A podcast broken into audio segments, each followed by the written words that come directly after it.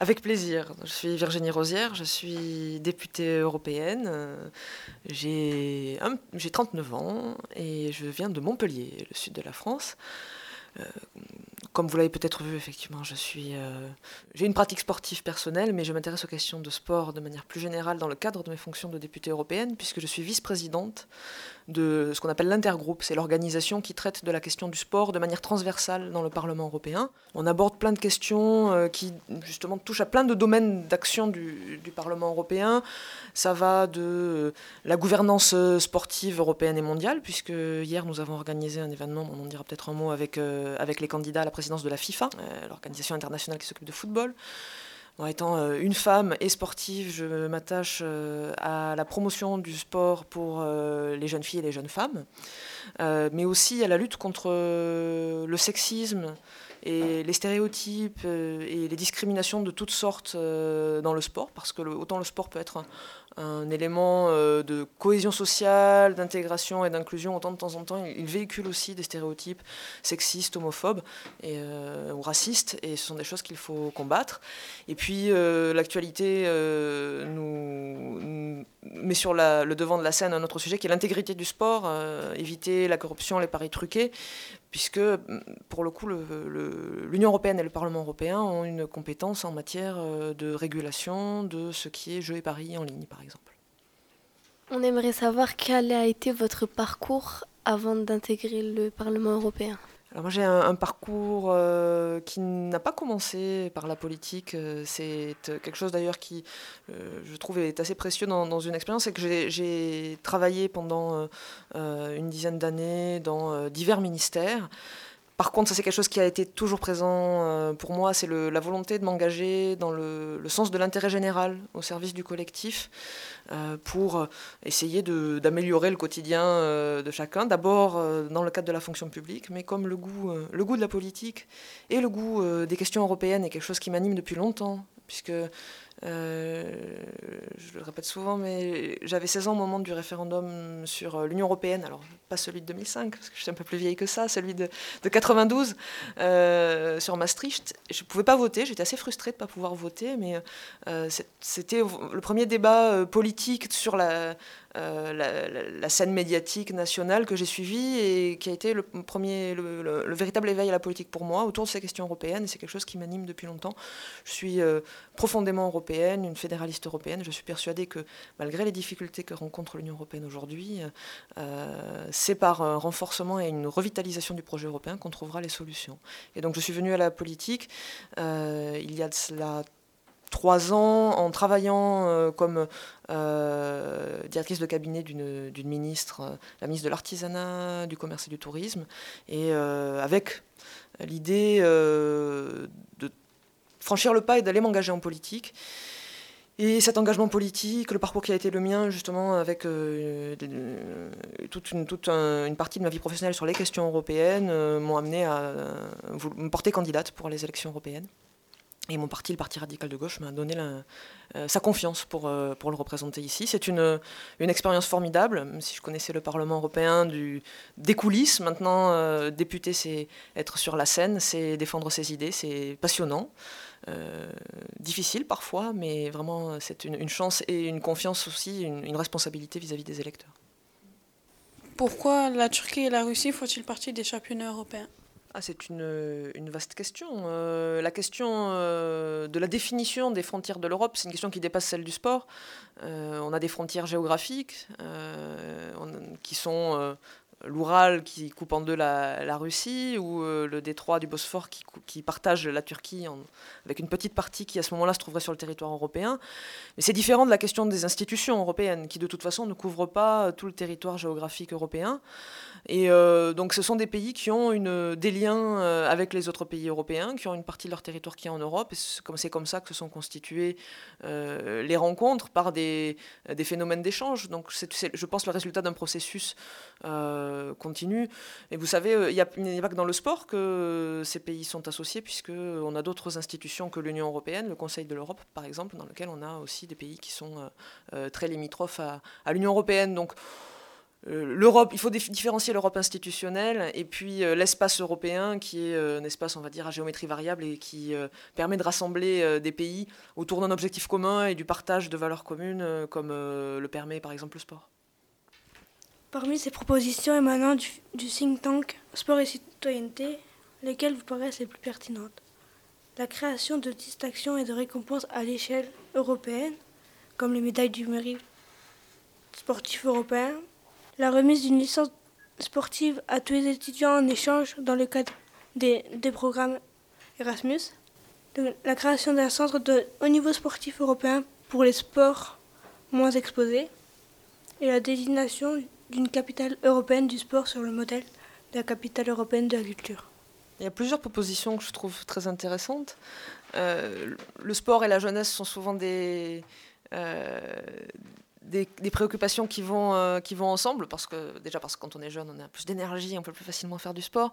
donc vous avez parlé d'Erasmus, euh, la délivrance d'une licence sportive, pourquoi pas euh, Après, on peut avoir envie de ne pas faire de sport, mais c'est quand même quelque chose qu'il faut encourager. D'ailleurs, Erasmus, aujourd'hui, est élargi et ne, ne fait plus que des, des, échanges dans le cadre des études, mais permet aussi des échanges entre éducateurs sportifs, entre clubs sportifs, entre jeunes athlètes, pour justement se servir du sport comme un moyen de construire de cette, euh, cette culture européenne commune et un moyen d'échange entre, les citoyens européens.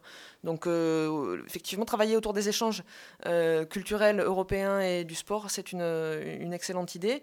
La capitale européenne du sport, comme la capitale européenne de la culture, pourquoi pas? C'est à la fois un moyen de, de mettre en avant une, identité commune européenne et puis, la question sportive. Donc oui, pourquoi pas? Je pense que ce serait une très bonne chose on, était tombé sur ce, think tank sport et citoyenneté. C'était assez. Euh, oui, c'est bien ce qu'ils font. Et je sais pas si c'était bien. Et en même temps, parmi les propositions, là, euh, Florence en a lu quelques-unes. Il y en a d'autres où on s'était dit bon. Euh, voilà, est-ce que ça peut faire quelque chose ou pas Nous, les, enfants avaient beaucoup pensé à des équipes européennes, en fait.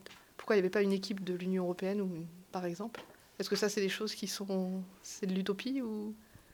Ah, la question d'une équipe européenne, ça rejoint un peu la proposition d'un centre de, centre de formation européen. Euh, je, serais plus euh, encline à, penser que ça c'est plus réaliste. Des équipes européennes, Aujourd'hui, quand on voit que même un, même un pays comme par exemple le Royaume-Uni, Grande-Bretagne, euh, en matière de rugby ou même de foot, hein, a des équipes qui correspondent à ces nations et n'a même pas d'équipe nationale, donc on peut se dire que pour ce qui est de l'Union européenne, on en est encore un peu loin.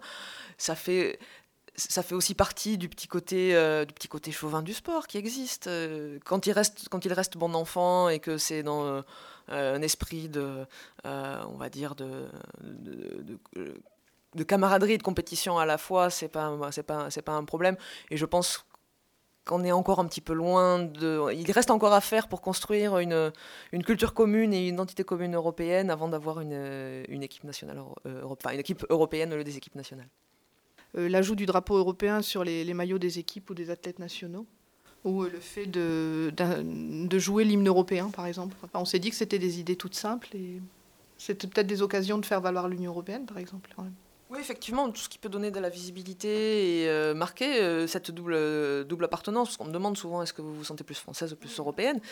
Mais c'est les deux en général. Et justement, marquer cette double appartenance-là, c'est ça peut être une bonne chose. Après, je crains que les questions de protocole soient des questions très épineuses et, euh, et que ça soit, euh, ça soit plus pour des questions de susceptibilité, pas forcément d'ailleurs des pays européens, mais euh, en face de certains pays, jouer deux hymnes au lieu d'un, malheureusement, parce qu'effectivement, c'est un moyen dans des événements grand public avec beaucoup de visibilité de donner une réalité à, cette, à l'existence de cette, cet espace commun européen, donc ce serait effectivement une bonne chose. Depuis le début des compétitions européennes, quelle est l'évolution du nombre de pays participants? L'euro de foot, par exemple, si au tout début, donc au tout début des euros, s'il y avait moins de pays qu'aujourd'hui maintenant qui participent ce qui est certain, alors ça dépend des sports. Le, foot est un sport assez, le répandu, mais ce qu'on voit, c'est qu'il y a des, sports sur lesquels on a de plus en plus euh, d'équipes qui sont en mesure euh, d'être, euh, au niveau des compétitions européennes et dans lesquelles la pratique sportive se développe, ce qui est quelque chose de très positif. Autant, comme je disais, le football c'est assez répandu, mais on le voit dans le rugby, dans le handball, on, a des équipes euh, européennes qui n'étaient pas du tout présentes euh, dans les compétitions européennes, euh, qui pas, parce qu'il n'y avait pas suffisamment de, licenciés, pas suffisamment de, personnes qui pratiquaient la discipline, et puis maintenant qui arrivent à monter des, équipes compétitives. On en a eu un exemple hier soir avec la Norvège qui n'avait jamais été à ce niveau de la compétition, qui a battu la France et qui se qualifie pour les demi-finales de l'Euro de, de handball donc, euh, et ça, c'est le signe d'une pratique sportive qui se développe un peu partout en Europe et dans différentes disciplines. Et je trouve que c'est une très bonne chose. J'aurais une question. Vous, parliez de football. Euh, euh, il y a une actualité brûlante autour de la FIFA, justement, et vous, disiez tout à l'heure que vous aviez reçu les candidats de la FIFA. Alors, est-ce que vous pourriez donner justement un exemple de l'action politique de l'Union européenne euh, avec euh, les instances euh, du football international. Qu'est-ce qui s'est passé au cours de ces, de ces entrevues? Qu'est-ce qui s'est dit?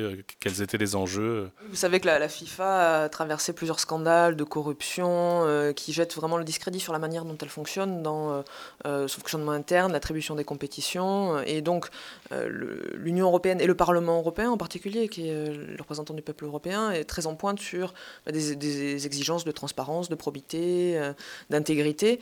Et donc on, a, est en contact avec, euh, avec la FIFA depuis longtemps pour leur dire vous ne pouvez plus continuer comme ça. Euh, nous vous invitons à venir présenter devant euh, le Parlement européen, en tant que représentant du peuple européen, un engagement pour plus de transparence, plus d'intégrité, plus de démocratie interne.